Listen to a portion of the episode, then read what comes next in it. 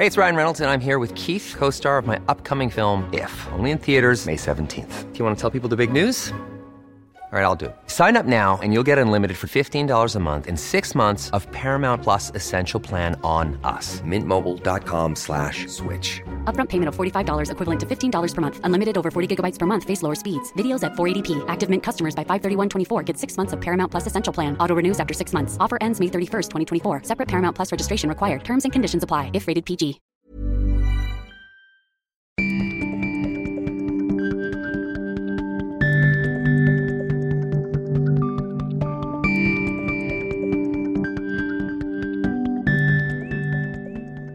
Ja, nej men hej och välkommen till denna podcast. Eh, jag sitter här i eh, Mosebacke torg hos Peter.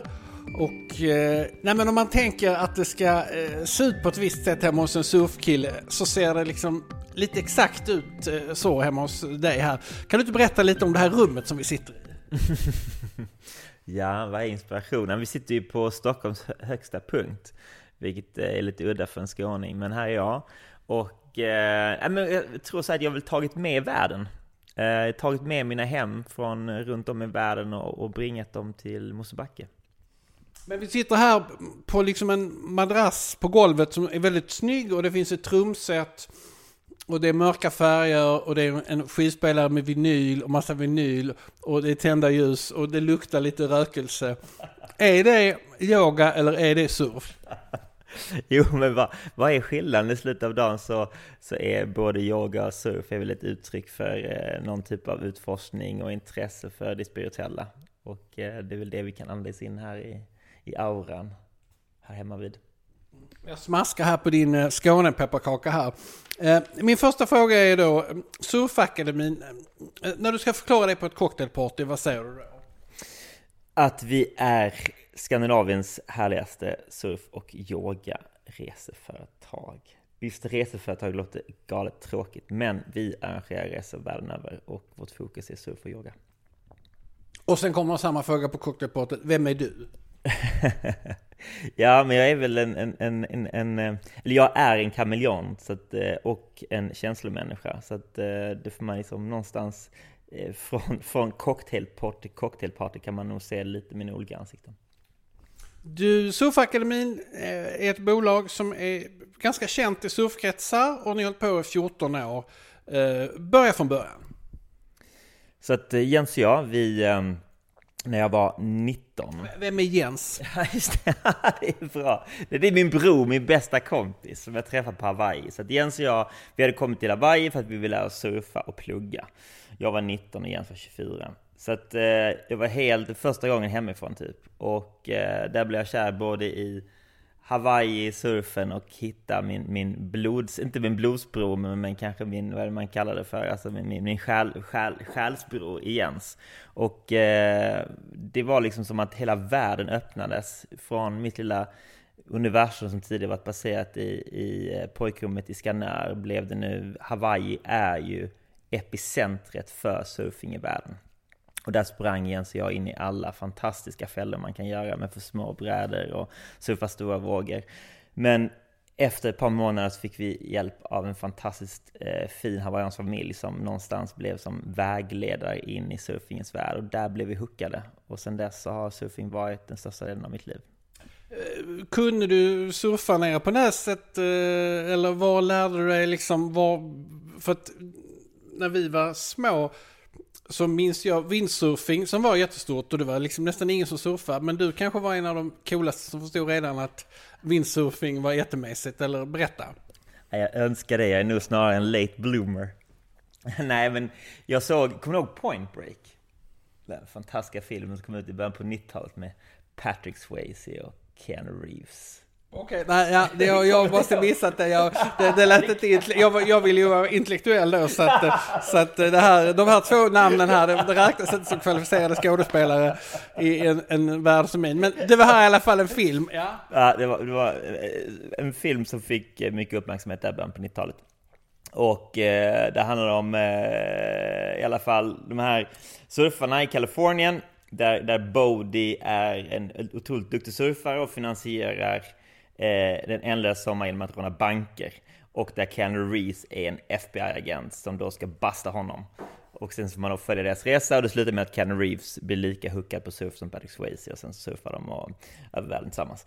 Hur som helst, för mig så är det ett frö om äventyret. Jag har alltid varit dragen väldigt mycket ut i världen. Samtidigt så växte jag upp i ett hem där det mest exotiska man gjorde var att åka till, till Alcudia på Mallorca, södra spets, Långt innan Palma blev coolt och sånt.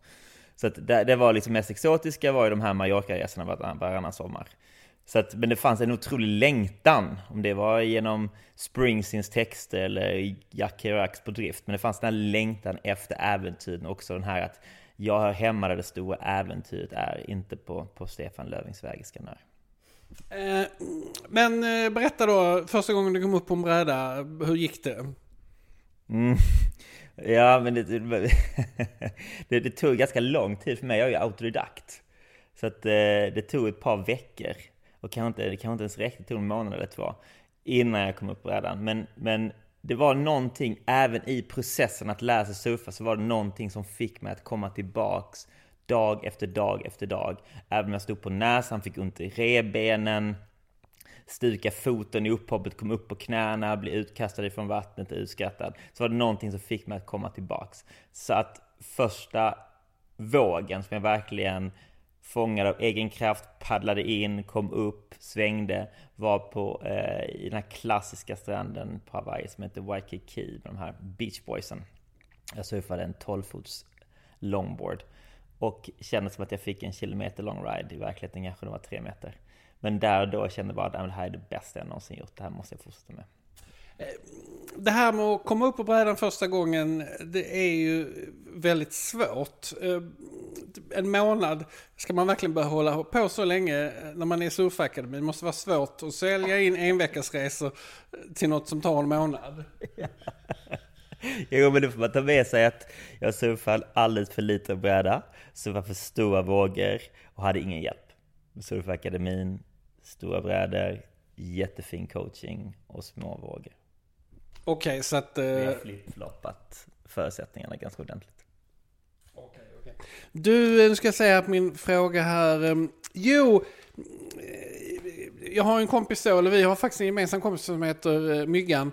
Och han har berättat för mig att när man liksom kommer ut, typ så på Hawaii och, och, och, och då är, ligger det redan massa coola killar där. Och så, så kommer man och då ska man liksom passa sig. Alltså hur vågade du komma ut i vattnet och ligga där en månad och ta upp plats? Jag tror att med naivitet kom man väldigt långt. Uh, vi hade ju ingen aning. Vi tänkte att det är som att gå ner och spela fotboll med, med, med, med kompisar. Man får väl vara med och sen så är det bara att trilla.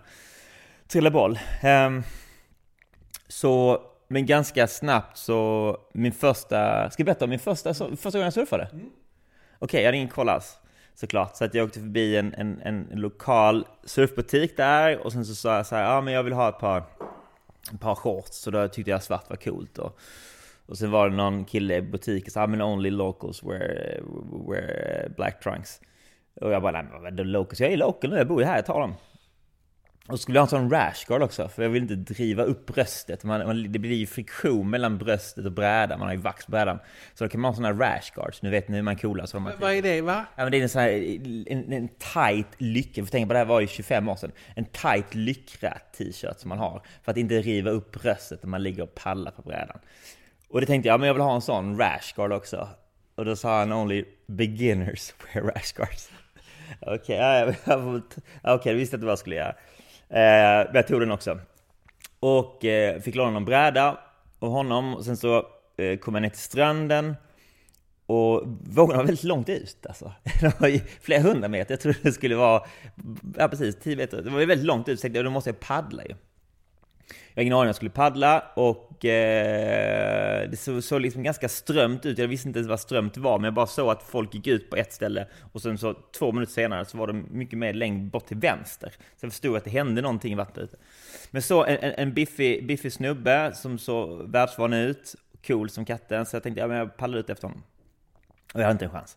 Till slut så kom jag ut och eh, jag stod på näsan, fick inte, vågorna bygger ju ganska snabbt på Hawaii. Man ska ju ta vågen i ett speciellt läge i brytningsfasen. Det hade jag ingen aning om. Man simmar liksom under vågen då när man simmar ut? Ja, exakt. Ja, precis. Man simmar antingen om man har en kort bräda så simmar man, gör man så här duck dive, dyker in under.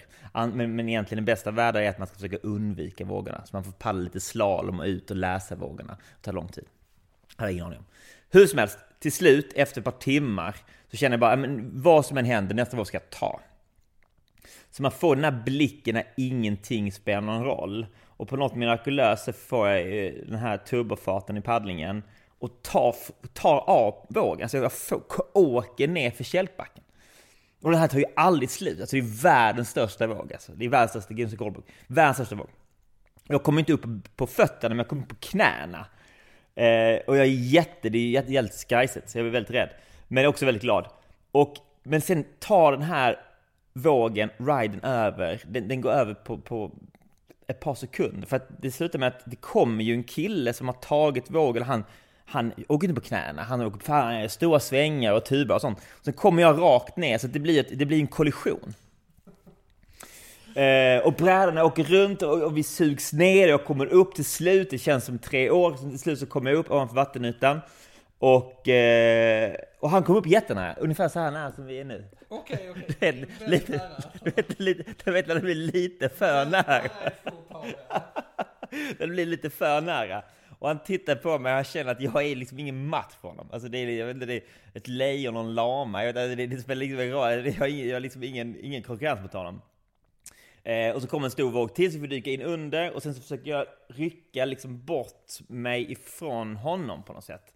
Men det visar sig att man har en sån här leash, man sitter ju fast med, med, med ankeln, snöre, mellan foten och brädan. De sitter in i varandra. Så slutar med att han då tar bort den här leashen från min bräda, skjuter in min bräda så jag får simma. Och det sista han säger är Only locals wear black trunks. Sen, sen tog det ett par månader innan jag pallade ut igen. Men då var det på södra sidan, så klassiska Waikiki med en lång bräda och små vågor. Och det var där jag fick den här fina riden. Du, eh, om vi tar då tre saker som man får göra när man surfar och tre saker som man inte får lov att göra. Eh, berätta lite då, vad är... Får man lov att gå ut och lägga sig bredvid de andra helt enkelt? Ja, ja det är en jättebra fråga. Men man kan väl ta med sig så här att eh, man kommer väldigt långt på ödmjukhet. Så att eh, när man pallar... Jag förstår inte, alltså om jag är inne på stranden med min bräda och så, så ligger det liksom, jag har ju till exempel sett i Tel Aviv mycket hur de ligger ute på rev, de ligger där ute. Och du, du kan ju inte liksom, hallå, hallå, jag vill komma, alltså när man väl är där ute då kan man ju inte börja snacka, eller? Nu fick jag en, en sån stor Skåne pepparkaka i munnen så bara skällde ner lite. Mm. Eller när börjar man det här samt... Ja. Nej, men man, nej, men man snackar ju inte med någon man inte känner. Grejen är så här, det verkar lite tråkigt. Ja, lite speciellt är det ju. Men det beror också på vilken våg. Alltså, vågor har ju namn. Ja, så att om man, på Hawaii till exempel så är det Pipeline, eller det är Sunset, eller Loamea. Är man i Biarritz så är det Cote Basque, eller Grand Plage, eller Parlamentia. Så de här vågorna har olika, de kallas för spots, stränder med olika namn. Som idag ska vi surfa någonstans idag, idag ska vi surfa parlament. Mm. Och när man pallar ut där, det är som att man pallar ut i någon annans vardagsrum de många som surfar där, surfar ju där varje dag. Så att man pallar inte ut där och bara kingsar. För det är som att du kommer, nu, kommer du, nu sitter du i min soffa men du har inte slängt upp benen på, på, på, eh, på bordet och tänt en cigg kanske. Utan du känner in det lite, slår ner, frågar om det är okej okay att sitta här så här. Och precis på samma sätt är det när man pallar ut i vattnet, när man inte känner de lokala. Att man håller sig lite på sin kant och känner in det och när väl möjligheten ges så ger man järnet och förhoppningsvis trillar man inte. Och jag menar, i den bästa världen så är man lite cool och så tycker de att man är en, en, en, en i gänget. Så att det beror lite på vilka stränder man surfar. Man kan säga så här att det finns en väldigt tydlig samband, alltså en korrelation mellan hur utmanande vågen är och stämningen i vattnet. Är det en stor kraftfull våg så är det lite mer styra ner i brädan och, och sköta sin egen business. Är det surfar man i södra Kalifornien en sån här sommardag så kan folk ta av på en och samma våg och surfa tillsammans och ha härligt och kul. Att, Men vadå, det eh, annars... jag gillar, bara på den noten, så gillar ju jag, jag surfar ju mycket, min surffilosofi är ju sprungen ur just 60-70-talet där det handlar om långa brädor och att man mer jassar med vågen snarare än att man ska vara liksom punkig på den och göra stora svängar och tuber och sånt. Jag tycker mest om att kliva fram och kanske göra nose ride eller en sväng. Va, berätta, vad är rätt att göra då? Så det är en, men på en stor farlig våg det är det en person per våg eller? Kan man säga. Och på små mesiga vågar så kan man uh, tumla runt lite i största allmänhet? Ja, men vi kan, kan plocka bort just det, ordet mesig. Med tanke på att det är hängivit mitt liv och just här små vågar. Så det... Vad är det? Svarta byxor, badbyxor, det får man bara ha om man är eh, local? Nej, jag vet inte, men det, det finns, alltså på, jag tänker på det här, jag var alltså 19 år. Eh, det var mitten på 90-talet och jag hade noll koll verkligen. Och Hawaii har ju eh, hänt mycket på Hawaii sedan dess. Men jag tror att det finns ett, ett klassiskt crew på Hawaii som heter eh, Black Trunks eller Dahui. Där det är svarta shorts. Men jag tror, jag menar, nu kan vem som helst ha det. Men jag tror att det var, jag sprang väl på två av de här Black Shortsarna, Dahui-gänget där. Första gången jag surfade. Finns det brädan, ska man ha gjort den själv eller man får lov att köpa den eh, på Sportex eller hur funkar det med den? Jo, men det är fint. Det är en jättebra fråga. Eh, och vi kanske kommer till det lite längre fram här, hur surfingen har utvecklats de senaste 10, 15, 20 åren. För utvecklingen har varit helt otrolig. Men när det gäller brädor så kan man ju, jag tycker det är fint att köpa en bräda av en så kallad shaper. Någon som är en kombination av ingenjör och konstnär. Alltså man har skapat brädan i alla led själva. Eh, och det finns shapers i Sverige, det finns massa shapers i, i Europa etc. Eh, så det är en variant att man köper den av en shaper, då kanske det är lite dyrare, men då kan man också specialbeställa vilka färger och exakt vilken shape man vill ha. Och längd etc.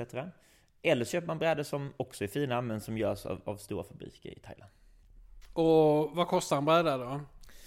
Eh, mellan 5 och 15 000. Så det är inte jättedyrt helt enkelt? Nej, det är väldigt billigt med surfbrädor alltså. Förvånansvärt. Vad är det mer som man behöver då? Man behöver då ett par shorts och sen så behöver man skulle man ha en sån liten tröja på sig? Nej, det ska man inte ha längre. Det, Nej, det, får, det, ja, det är slut för dem. Nej, det, det ska man inte ha. Man kan ha, alltså grejen är, man vill inte ha rashes. För grejen nu pratar vi om två olika saker. Jag menar, om... Rashes, vad var nu det? Ja, just det. Ja, men jag vet inte, tänk dig själv om du skulle lägga dig på en, en, en, en jobb, jobbig, stökig Om du lägger dig på ett sandpapper ja. med bröstet och så drar, hoppar du fram och tillbaka, så river du upp. Det är jättejobbigt, eller hur? Så har du någonting på överkroppen så kan du då undvika de här rasharna. Men det kan man göra med en t-shirt. Man måste inte ha den här lyckran eller den här rashguarden. Men, och det, nu pratar vi ju när vi surfar på Costa Rica, då kan man ha par trunks eller en bikini. Eh, men när vi surfar hemma vid, vilket vi definitivt gör nu eftersom vi inte har möjlighet att resa, eh, så är, krävs det ju våtdräkt. Då har man en ganska tjock våtdräkt. Nu vi surfade på Österlen i helgen och då var det ju 10-11 grader. Så man ha en våtdräkt som är 4-5 millimeter. Var surfar ni då på Österlen? Ja men det är lite runt om. Men Sandhammaren eller Borby strandbad eller? Ja. Inte säg vad det är. Nej, det är lite så faktiskt. Det, det är, man får, man får, och GLS, Detta är också jävligt konstigt. Här sitter du här och säljer resor och du vill inte säga vad man ska åka på Österlen. Det är ju lite konstigt. Ja. Jo, men kom till Costa Rica då. Nej, men eh, ja, men säg det. Jag, om jag hade bott där nere så skulle jag känna att jag var lite mer local. Men nu, även om jag är skåning, så bor jag ju faktiskt i Stockholm. Så att, eh, nej men det finns massa surf runt om. Längs Österlen. Det är bara att åka ner till stranden när det blåser. Så kan man få lite vågor. Men hur ska vågen vara då, om jag säger så? Ja, så att... För att jag var till exempel på den här surfstranden på Gotland där det stod surf... Stod det Surfakademin? Vid, vid Tofta. Ja, Men då nej. sa de att vågorna inte var bra där. Det känns ju jävligt irriterande att sätta upp en skylt. Det står surf och så, så det, det känns ju lite lurendrejeri. Kanske inte var du som satte upp skylten men berätta gärna hur vågen ska se ut då. Ja. Um, så att när jag tittar ut på havet så ser jag på havet för, som en, en longboard. Jag surfar alltså en längre bräda med ganska mycket volym. Så att generellt sett så letar jag efter en våg som är mellan en till två meter kanske. Och att den inte bara slår rakt ner så att vågen håller uppe. Så tänk att den... I början så, så står man på ett par kycklingben och så kör man rakt fram. Men, men sen efter ett tag så vill man ju svänga och köra längs vågen. Så tänk att en våg pilar som en lök liksom. Så att jag vill att en våg ska pila ganska långt. Är det med att man kan köra kring ett öppet face? Det är mycket anglicismer och mycket termer nu. Är jag liksom, har, jag, har jag tappat dig eller? Nej, Du med? Jag, jag tror jag förstår. Men det rullar in vågen Ja, helt exakt ja. Titta bra. Vad fint. Ja, svenska är, jag såg att du kunde många språk, men jag är, satsar på svenska. Ah, Okej, jag, ska, jag, ska, jag ska försöka undvika anglicismerna. Men vågen ska rulla in ganska långt då helt enkelt. Ja, det vill man göra. Precis. Och det är ju då lite mer sällsynt i Sverige. Ja. än, för där är det ju, även om vi har väldigt flikig kust i Sverige, så är det ju vågor som har skapats av lokala stormbyar. Medan om vi är ute och surfar i Frankrike eller Costa Rica, alltså Atlanten, Stilla havet, så är det ju stormar långt ut till havs som har genererat eh, energi på havet och när de här dyningarna som skapas av energin möter ett grund, då bildas vågorna. Då är det ofta mer tryck i vågen och de är ofta renare, det vill säga att man kan urskilja dem enklare. Vad fint att du satte det där med, jag, jag slänger med mycket med anglicismer i surfen, vad fint, nu fick jag bättra mig där. Mm. Så då ser man en sån våg och då ska man då simma ut utanför där det är djupare då, har jag förstått det hela rätt? Exakt, precis. Det kallas för line-up. Så att eh, där surfarna sitter och väntar på de obrutna vågorna, eh, det är precis utanför där vågorna bryter. Eh, och sen så när vågen kommer, eller när dyningen kommer, man säger okej, nu ligger det ganska bra, då får man vända brädan om. Eh, och helt enkelt generera fart på brädan genom att paddla så att man kan ta vågen och surfa den. Så då paddlar man och sen försöker man resa sig upp helt enkelt. Ja, hoppa upp. Man ska, just det, man ska hoppa upp. Ja. Jag, eh, vad heter det, jag var eh, i Brasilien och försökte lära mig surfa men jag tyckte det var jättejobbigt att hoppa upp på brädan. Så att jag surfade liksom på, direkt på magen så att säga. In på vågen. Och sen hade jag sån jävla otur så att vågen kom över mig och tryckte ner mig i, eh, i stranden så att jag slog axeln ur led. Eh, hur... Ska, alltså när, den våg, när vågen tar slut, och man, då är det jobbigt. Eller hur överlever man då så att säga? Ja, men... Ja, det kan, det kan man få smaka. Ibland kan man få smaka lite ju. Och du ska vara glad att det inte var rev. Det var ju ändå sand ju. Absolut, det gjorde jävligt ont ändå alltså. Det är klart, axeln och led också. Ja, ja absolut, absolut. Sen så, sen, sen så gick vi upp till sjukhus och så, så satt vi där och väntade. Och då var det en Jim Carrey-film. Och då var det en hund som blev överkörd och började skratta och då sa det bara och så satte den sig rätt igen. Det är bästa ja. Men det gjorde fruktansvärt. Alla såg på stranden när jag kom upp också att jag hade slått ut axeln och det var väldigt eh, jobbigt alltså. Vad har du haft för skador? Ja, men alltså den senaste... Jag har klarat mig väl hittills. Eh, knacka i trä. Men jag tror att den senaste skadan var i Costa Rica förra vintern. Och det var lite liknande läge. Jag tog av på en, en ganska brant och stor våg. Ehm, och det var lågvatten. Så att det, vågen blev ännu brantare än vanligt. Och jag läste den lite tokigt och sen var jag nog lite att jag var ivrig också, lite jätteglufs-glufs. Så att jag ville komma upp, svänga undan brädan direkt, men så, så stänger vågen, vågen stängde snabbare än vad jag hade tänkt mig. Så att, så att i fallet så flippade brädan så att nosen sköt rakt upp här. Jag vet inte om du ser, men det är ett litet, litet är här nu. Det har läkt faktiskt väldigt bra. Ehm, så att det är precis ovanför ögonbrynet ehm, så blev det liksom, det hängde liksom ner. Så det blev 15 stygn där. Fick jag faktiskt inte sova på två veckor, vilket var väldigt eh, ångestfyllt. Men, men annars har jag klarat mig väldigt bra hittills. Och grejen är så här att de gångerna jag har skadat mig i surfing har ofta varit i väldigt små vågor. Och det är inte för att små vågor är farliga, utan det är för att, man, för att jag har sänkt min gard helt och hållet och bara varit lite lajig. Men eh, är man på tårna och sådär så tycker jag att hittills, jag menar min erfarenhet med surfakademin, vi har ändå lärt över 10 000 svenskar surfa, är att det är väldigt få olyckor. Och man, man kanske får en liten rash och så, men förutom dem. Jag- Jag tänkte, vi ska...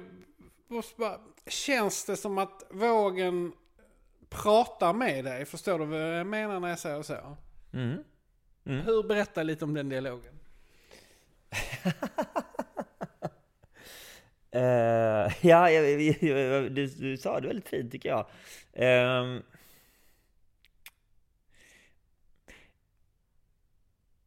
att surfa, att vara i vattnet är ett väldigt spirituellt möte. Um, när du sa prata så kände jag med att det finns en, en, att man, jag connectar, jag känner att jag är en del av havet. Och de dagarna jag surfar så bara kan så är jag liksom, finns det inget motstånd, mm, alltså finns det inget motstånd mellan, mellan havets kraft och min egen vilja, utan det är bara ett väldigt fint flöde. Så det är väl mitt sätt att prata med havet kanske. Alltså jag bara, att jag bara känner in och omfamnar det som ges. Men du känner, ditt mål är att det ska vara den tuffaste vågen eller känner men där kommer en liksom det är som att vågen kommer som en present. Förstår du vad jag menar när jag säger det? Mm. Uh... Alltså, hur ska den presenten vara så att säga? uh... Hur ska den vara? Hur ska den vara? Nej, men det är min drömvåg, det är det, det, det, det, det, du tänker på. Mm. Ja, men det är väl det att man, jag tänker mig scenariot att man går upp precis innan solen orkar upp över palmkronorna och sen så går man ner och man pallar ut ensam. Eh, och pallar längre, längre ut och så är det så här helt... Havet är som olja liksom. Helt lugnt. Och sen så var 20 minut så kommer det ett set av vågor. Och i varje sätta av vågor så är det kanske 5 till 8 vågor. Och just bara den här vågen som bygger långsamt. Eh, så att när man tar av på vågen så känner man sig, man, känner, man har det här fina energin och flödet och trycket ifrån vågen. Och sen så bygger den långsamt men bestämt i, i hela processen av att vågen skapas. Och sen när man tar av eh, och svänger åt höger. Eh, jag gillar att svänga höger för då har jag magen mot, mot eh, vågen. Till skillnad från vad goofy så kör man med vänster. Nu är det mycket termer igen, men det är vad det är. Eh, och en våg som håller liksom uppe i en oändlighet. Så man bara kan, jag älskar ju att göra så eh, nose rides, alltså gå fram hela vägen fram, man ser på 6-70-talsplansch, då vet man hänger ut tårna framför nosen. Så man bara gör det, går fram hela vägen, får en sån hang five eller hang ten och bara känns som att man, där är man på toppen av liksom... Men varför tippar inte brädan över det? Nej, det är för att våg, vågkammen står liksom och piskar på tailen, alltså längst bak brädan. Surf, eh, Good to Great, eh, i boken där så, som berättar hur små företag blir bra företag så kallas det självsvängning, att företaget svänger liksom av sig själv. Och Surfakademin är ju ett företag som, eh, jag kände ju till företaget men jag känner inte till dig. Varför blev det ett bra företag? Varför vi, varför vi fick, eh, varför fick ni fick självsvängning. Ja, vi fick självsvängning. Men varför vi fick fotfäste var ju för att vi gjorde surfing, surfing tillgängligt. Vi gjorde surfing tillgängligt för många människor. Vi gjorde någonting som att lära sig surfa när man gjorde det själv. För mig tog det flera månader, det var tungt, det var jobbigt, det var frustrerande. Vi gjorde den processen rolig. Och samtidigt så när många människor möts på en, en, den typen av arena, det vill säga det är inte, vi inte, spelar inte curling och åker till Murmansk, utan vi åker till Costa Rica och Biarritz i Kalifornien, så magiska platser. Det lockar fram de finaste karaktärsdragen i människor. Och eh, kombinationen mellan de finaste karaktärsdragen hos människor och den här nyvunna kärleken för surfing och också det här möjligheten att connecta med natur och hav gjorde att, att Surfakademin på ett par år eh, blev etablerat. Vad finns det andra för faktorer? Eh, sociala medier, bokningssystem, ekonomi? Berätta lite om sådana tråkiga grejer. Ja, men sociala medier har väl absolut en bidragande. Jag menar, Jens och jag, vi kommer ju från reklam, PR, och varumärkesvärlden. Så att eh, vi har väl drivit Surfakademin som en reklambyrå med en kund. Med en kund? Ja, det är Surfakademin. Alltså, men, men vi har ju drivit det som en reklambyrå, vi har inte drivit det som I don't know, alltså det är inte det att vi kommer från McKinsey. Utan vi har ju, vi, vi har ju varit väldigt, väldigt lustdrivna. Eh, vi har ju valt destinationer eftersom vi tycker surfingen är kul. Och sen så har vi eh, väldigt, väldigt tacksamma för vi har massa härliga vänner som är plåtisar eller eh, andra typer av skapande människor som vi har kunnat eh, få väldigt fin innehåll igenom. Så därför tror jag att, att hela storytelling-biten har kommit väldigt naturligt för oss. Vad, liksom, ni omsätter ungefär 10 miljoner. Vad, vad, vill ni, vad vill ni bli av som företag? Eh, ja, ja, det, det, det är bra. Alltså, det är en berättigad fråga. Och hade, det, hade frågan varit ställd i eh, 15 februari så hade jag nog svarat på ett annat sätt än vad jag gör idag. Um, just nu känns det som att vi vill rida igenom den här stormen. Uh, vad vi har gjort det här året är att vi um, har lyckats med att transformera Eh, efter ett par veckor så här fritt fall och full ångest och identitetskris så känner vi att ja, men vi har ett starkt community. Ehm, och vi älskar att skapa upplevelser. Så att istället för att eh, åka till Biarritz och Galicien som vi gjort de senaste 15 åren så har vi skapat surf och yoga retreat hemma vid och haft eh, både, både egentligen i Varberg och på Österlen har vi arrangerat surf och yoga både weekends och veckor. Så att det har ju blivit någonting, jag menar när vi, när vi lämnade Sverige för 15 år sedan så jag menar, folk har sagt till oss att ah, ni kanske borde göra någonting hemma och vi har nästan bara skrattat åt det. Och eh, nu så här efter 15-16 tillfällen runt hemma där alla veckorna verkligen, dels har vi fått vågor och det är inte bara det att det har varit en, en nödlösning, det känns verkligen som att vi har hittat en helt ny, eh, en ny destination det är hemma vid. Um, så att jag tror att det börjar lite som att trolla med knäna. Vi har eh, stärkt vårt koncept. Vi har bringat in mer. Det är nästan en bonus när det blir surf, även om det faktiskt har blivit surf. Vi har driftat in och tagit in mer yoga, meditation och mindfulness. Att det har blivit den här röda tråden med kallbad och andningsövningar och med det fjärde. Så det vill vi ta med oss när vi öppnar världen igen. Och sen är det ju så att vi är ju ett reseföretag och eh, vi är ju laddade från tårna eh, för den dagen när vi bör, kan börja resa igen. Men ni ska börja åka nu till Costa Rica, berätta lite om det. Ja, nej men jag tror att vi har ju Vi har hängt på staketet kring det här när vi ska eh, börja pusha våra resor igen. Och jag har inte känt mig bekväm att erbjuda resor om inte jag känner att våra, vårt community och våra resenärer kan känna sig trygga. Så nu tycker jag vi har hittat fram till en, en, en, eh, en fin balans där, alla, där, där vi liksom där våra potentiella gäster kan känna sig trygga hela vägen, att de kan boka av sina resor med oss, no question asked, de kan boka av med flygbolagen eh, och i, i vår tur så kan vi boka av vårt boende etc. Så det känns som att i alla led så är vi snälla och tillmötesgående. Eh, och, så att, och också tror jag att vi manifesterar att vi behöver komma i rörelse igen. Och so far så Costa Rica och Santa Teresa har klarat sig väldigt, väldigt väl. Eh, när kommer detta ske då? I vinter eller? Mm. Lagom till jul. Du, eh, jag har, min fru har ju varit och rest eh, med er. Eh, kan du berätta liksom lite, hon, liksom, hon sa att ni skapade bra stämning. Hur gör ni det? ja, Dels så är det ju någonting vi gör tillsammans. Vi har, det är en ynnest för oss att våra, våra, våra deltagare är superpepp.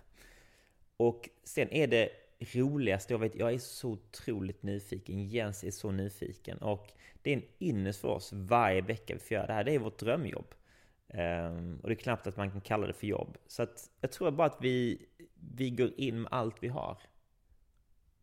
Och uh, Sen är det också så i slutet av dagen så kan inte vi ta för mycket cred. Vi är bara budbärare för surfing och surfing. När man får den här första dosen av surfing, hela det paketet, när man går upp tidigt på morgonen, man pallar ut i gryningen och man känner sig bara otroligt närvarande i stunden. Då, då då, då blir det, det, det blir inte så mycket bättre än så. Men, men hon, hon berättade att eh, ni hade liksom gjort filmer och visat dem och ni hade eh, liksom eh, tagit hand om dem. Hade fått lagom mycket frihet och lagom mycket. Hur, har ni liksom en liksom som en manual som säger så här ska vi göra varje gång? Eller hur, hur styrd, hur mycket koncept har det blivit efter 16 år? Alldeles för lite. Alldeles för lite koncept. Det är väldigt free flow. Grejen är så här, vi har ju eh, varit bortskämda med att ha otroligt bra team under de här tio åren. Men, men Jens och jag har ju klivit kanske bort ifrån det operativa under många år. För att dels kunna fokusera på att ta Surfakademin vidare, surfa själva. Eh, men att helt enkelt stärka konceptet. Sen har vi haft otroligt starkt team som har, som har tagit Surfakademin vidare. Och då har ju hela tiden vi känt in att ja, men om jag skulle ta över akademin, vi har absolut en, ett DNA i Surfakademin. Och det tycker jag bara, man bara märker när man träffar människor direkt. Ja, men det här är en potentiell Surfakademin instruktör eller guide eller inte. Men, men sen så har vi också givit väldigt fria ramar till våra instruktörer och guider. Um, nu är Jens och jag tillbaks. Nu är det som att vi har backat bandet 15 år med, med hela, hela pandemiscenariot. Så att vi har ju ett, nu, nu tycker jag vi har börjat bygga koncept, och det, men jag tror att koncepten varierar från destination till destination.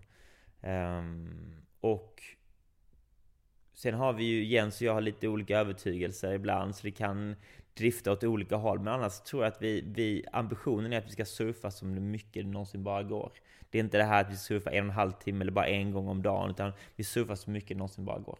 Och dagarna är ofta långa, trycker in så mycket aktivitet som möjligt, för att vi tycker själv det är väldigt kul. Eh, den här gruppen då, nu vet jag ju bara när hon var med, men då var det några som var själva och några par och några barnfamiljer. Hur är det mäckigt att få ihop en sån grupp? Det är väldigt blandat. Eh, vi var precis, hade en avslutningshelg i, i Varberg, eh, helgen som gick här, och då var det, hade vi en pappa med en tonårsdotter, eh, ett par 19-åringar och sen ett, ett par kvinnor 50 plus. Det bara funkar. Det, bara, det känns som att man bara lägger, lägger av sig sina sina charad eller masker eller sina, sina roller man har eh, hemma vid och sen när man väl kommer ner där och, och tar på sig dräkten så spelar det inte så stor roll om man är kille eller tjej eller hur gammal man är. Man bara, man bara kommer in i det här surflödet.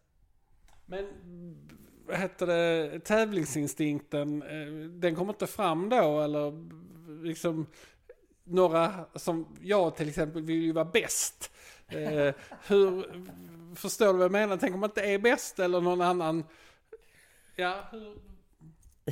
Det är en drivkraft i en grupp också. Ja, du menar om någon blir grinig? Om någon Exakt. Grinig, sur, avundsjuk, bitter. Alla de här känslorna. De, eh, det kan uppkomma i fysisk... Då får man åka hem. Ja, det är varför jag har inte reflekterat över det faktiskt. Nej, men då är det väl att man... Det är ju så att vi har ju alla olika lätt för att lära. Så att eh, jag känner väl att akademin ska hela tiden ta hand om, jag menar så det inte blev som när man gick i skolan, att om man hade väldigt lätt för någonting eller väldigt svårt för någonting så fick man aldrig den, den pushen eh, man kanske behövde, utan det fanns någon typ av trött medelpunkt som man strävade efter. Så att Surfakademin är väl så att vi har ju folk som eh, inte har varit, inte är så fysiskt aktiva, eh, som har väldigt mycket respekt för vattnet. Uh, och då får man hitta ett sätt att coacha dem, där de känner sig trygga. Och så finns det Allan Ballan-typer som verkligen... Som jag. som vill ut och fånga stora vågor direkt. Och då får man hitta ett sätt att allokera coaching till dem också. Så att, um, ja, i, den, i den bästa av världar så har akademin ett, ett koncept som, där vi verkligen kan tillfredsställa båda de, de, de olika karaktärerna av människor. Eh, I Sverige så är det ungefär en halv miljon som åker skidor varje vinter. Eh, hur många skulle du säga att det är som surfar?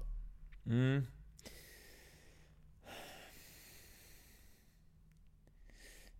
Alltså det kanske säljs ett par tusen surfbrädor per år. i Sverige idag. Eh, och det är nog en fördubbling eller en trippling om man jämför med för fem år sedan. Så att, eh, hur många surfar? Jag, jag, vågar inte säga någonting, men kan det vara 20... 20 jag menar, Surfakademin har ju lärt 13 000 svenskar att surfa. Så att... Eh, Surfar de på då, de här, eller vad? Jag menar, när vi, i, i början, första 5-6 åren, så var det väldigt sällsynt vi fick frågor om så här, ja, men kan jag köpa en egen bräda och surfa i Sverige? Men idag skulle jag säga att det kanske inte är hälften, men säkert 20-30% av våra resenärer som efter avslutad kurs åker förbi surfbutiken och haffar en bräda och våtdräkt och försöker på egen hand. När man åker ut här utanför eh, för Stockholm, eh, på stället som heter Tora. Eh, jag menar, för tio år sedan så var det 20-30 hardcore-surfare. Men idag när man kommer ut på udden så ser man familjer som plockar blåbär och sen ja, är det en våg så hoppar man ut. Så det, det, det, det, det, är en, det, är en, det är en väldig, alltså en väsensskild skillnad idag jämfört med 5-10 år sedan. Tror du, men om vi, du förstår ju min fråga här, eh, tror du att vi det är på väg mot ett liksom skidläge eller kommer surfingen aldrig komma dit?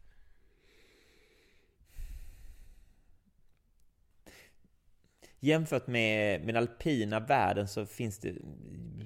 Surfing är ju... Eh, även om... Vad ska jag säga? Det, det är en bra fråga. Jag har tänkt mycket på det här också.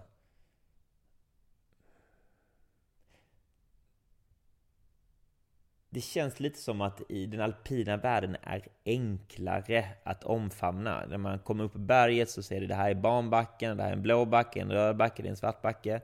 Surfing kräver lite mer av en, även om man visst man kan åka med Surfakademin eh, och andra aktörer såklart och få det lite mer uppstyrt. Men sen när man sen ska surfa på egen hand så är det lite tuffare, lite mer utmanande. Eh, så jag tror inte att det kommer även om det är en otrolig boom i surfing nu. Ehm, de senaste fem åren så, så har det varit en explosionsartad utveckling. Men, men att, att, det ska bli, att det ska bli en ny alpinsport eh, i Sverige, det vet jag inte. Det vet jag inte heller som jag, om jag skulle... Det kanske är att jag manifesterar att det inte ska bli det, även om jag tycker att det är väldigt härligt att det är fler som surfar. Eh, men, men eh, jag tror så här att det finns betydligt fler dagar på berget som är väldigt bra där det utvecklas. I surfing så kan du eh, åka ut till vattnet och många gånger kan du bli skunkad. Det vill säga du åker ut och så är det inga vågor, eller så är det för stora vågor, eller för små vågor, eller de stängande, eller så är det kallt. Så att det, det, det kräver en större uppoffring för att surfa och att bli bättre i surfing. Eh, och det tror jag att det kan skrämma iväg lite folk. Eh, Eh, ni, Biarritz och Galicien där, eh, det, det, är det som är, det är ert Mallorca, kan man säga det? Mm, Biarritz är, Biarritz är vårt Mallis. Mm. Vad, eh, hur många skickar ni dit ett normalt år? Och det, det, det, Anna sa att det var ganska gott om folk. Alltså, får alla plats?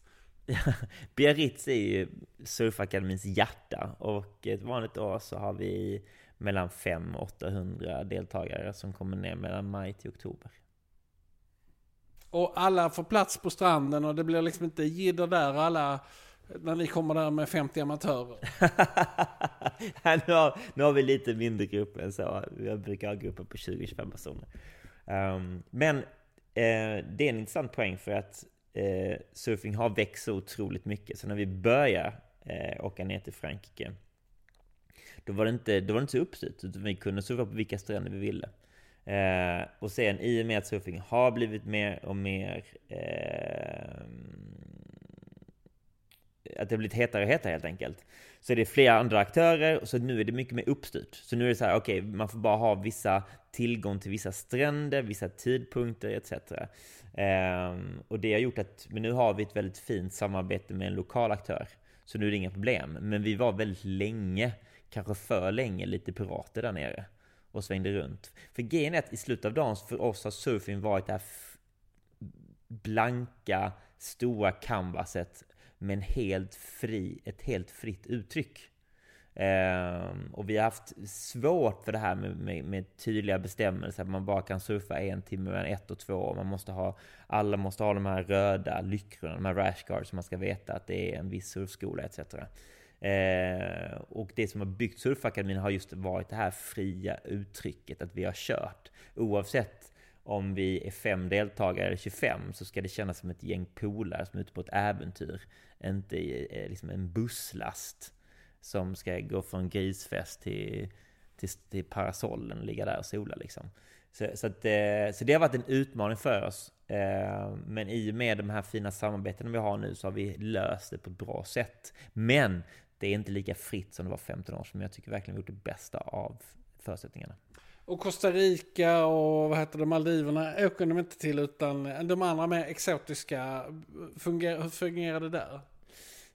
Um, Costa Rica, där har vi ett samarbete, dels har vi våra egna svenska instruktörer. Så det är som en familj, liksom en cirkus som ambulerar runt om. Det är den här surfakademin-känslan mycket. Och sen så har vi ett gäng lokala instruktörer. Så det är liksom en, en, en kombo av lokala som bor där nere, som har koll på, som har koll på havet där nere. Um, och sen så våra egna svenska instruktörer. Så det är en kombination av de två. Du, eh, vad kostar det att göra en sån här resa? En vecka runt 10 000. Och vad får man för de pengarna? Alltså vad du får, du vet det är sån A-plus treatment hela vägen. Det är, ja, du vet, det är otroligt. Då får man, eh, det är ju, vi har en yogi med oss, så det blir väldigt fin så här, yoga och meditation. Har vi varje dag. Måste man yoga? Nej, det är som ett smörgåsbord. Du tar vad du vill. Eh, men vi har, det, vi har helt ny, vi har en ny take på det mesta. Alltså yogan är liksom, det är inte den här perfekta tightsen och råkost i mungipan, utan man kommer dit som man är i ett par jeans och, och, och bara känna in. Det handlar väldigt mycket om att hitta hitta eh, närvaron.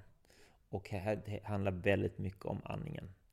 Eh, och det är någonting vi alla kan göra. Så att just den här mindfulness-biten. Så det är mycket, det är väldigt lite hund helt enkelt. Och så akrobatiska övningar. Utan det handlar mer om så inkännande bitar för att landa i sin kropp. Så yoga och meditationen är väldigt viktigt för oss. Och sen såklart att vi surfar så mycket det någonsin bara går. Och sen så har vi en väldigt fin brunch. Det inkluderar vi oftast i våra upplägg. Och sen så åker vi runt och, och käkar på massa härliga ställen. Eh, Jens och jag eh, håller lite hov och pratar om surffilosofi och hur vågor bildas. Man, man väver in en hel del surfhistoria eh, och surfteori kan man väl säga. Eh, och blir det någon liten tid över i det så, jag menar i Costa Rica så rider vi på stranden eller åker till vattenfall. Ja, det hör ju själv, det kan inte bli bättre. Du, eh, jag brukar ställa min faktaruta här. Jag tänkte, har vi några mer viktiga frågor som vi borde klara av eller ska vi avrunda här med faktarutan?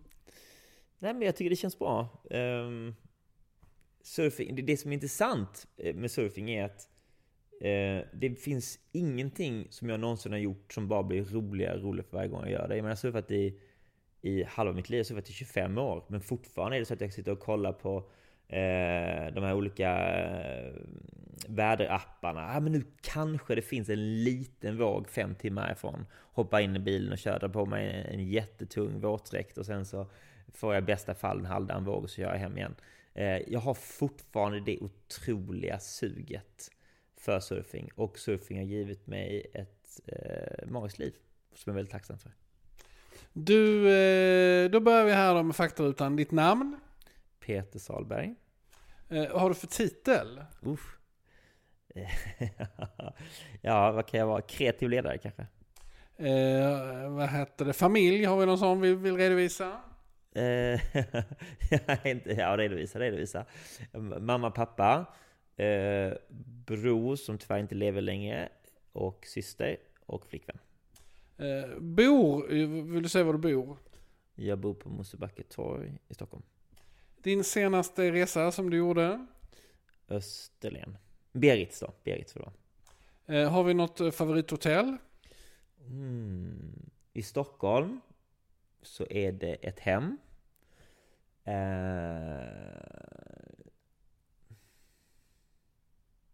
Får man säga Soho House? Det får man säga. Soho House. Eh, Vilket av dem? Eller har du något favorit? Eller?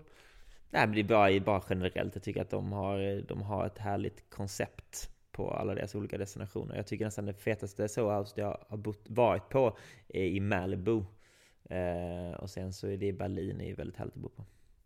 Eh, Färjebolag, rederi, har vi något sånt som vi tycker om? Nej. Eh, har vi någon app som vi tittar när vi ska ut och resa? Nej. Eh, flygbolag, har vi något sånt som vi tycker om att åka med? SAS. Eh, har vi någon favoritdestination i världen? Ja, Santa Teresa i Costa Rica. Eh, och drömresan som jag ska göra snart går till? Japan. Och detta vet vi inte om det är, men jag vill gärna berätta nu. Uh, Ja. Det är... Jag ska berätta en rolig grej och det är att jag berättade om den här frågan för Andreas på Resumé, att jag alltid har med den. Och då sa han så här att den frågan kan ingen i reklambranschen svara på. Du, jag tackar så jättemycket för din tid. Tack så hemskt mycket, vad fint.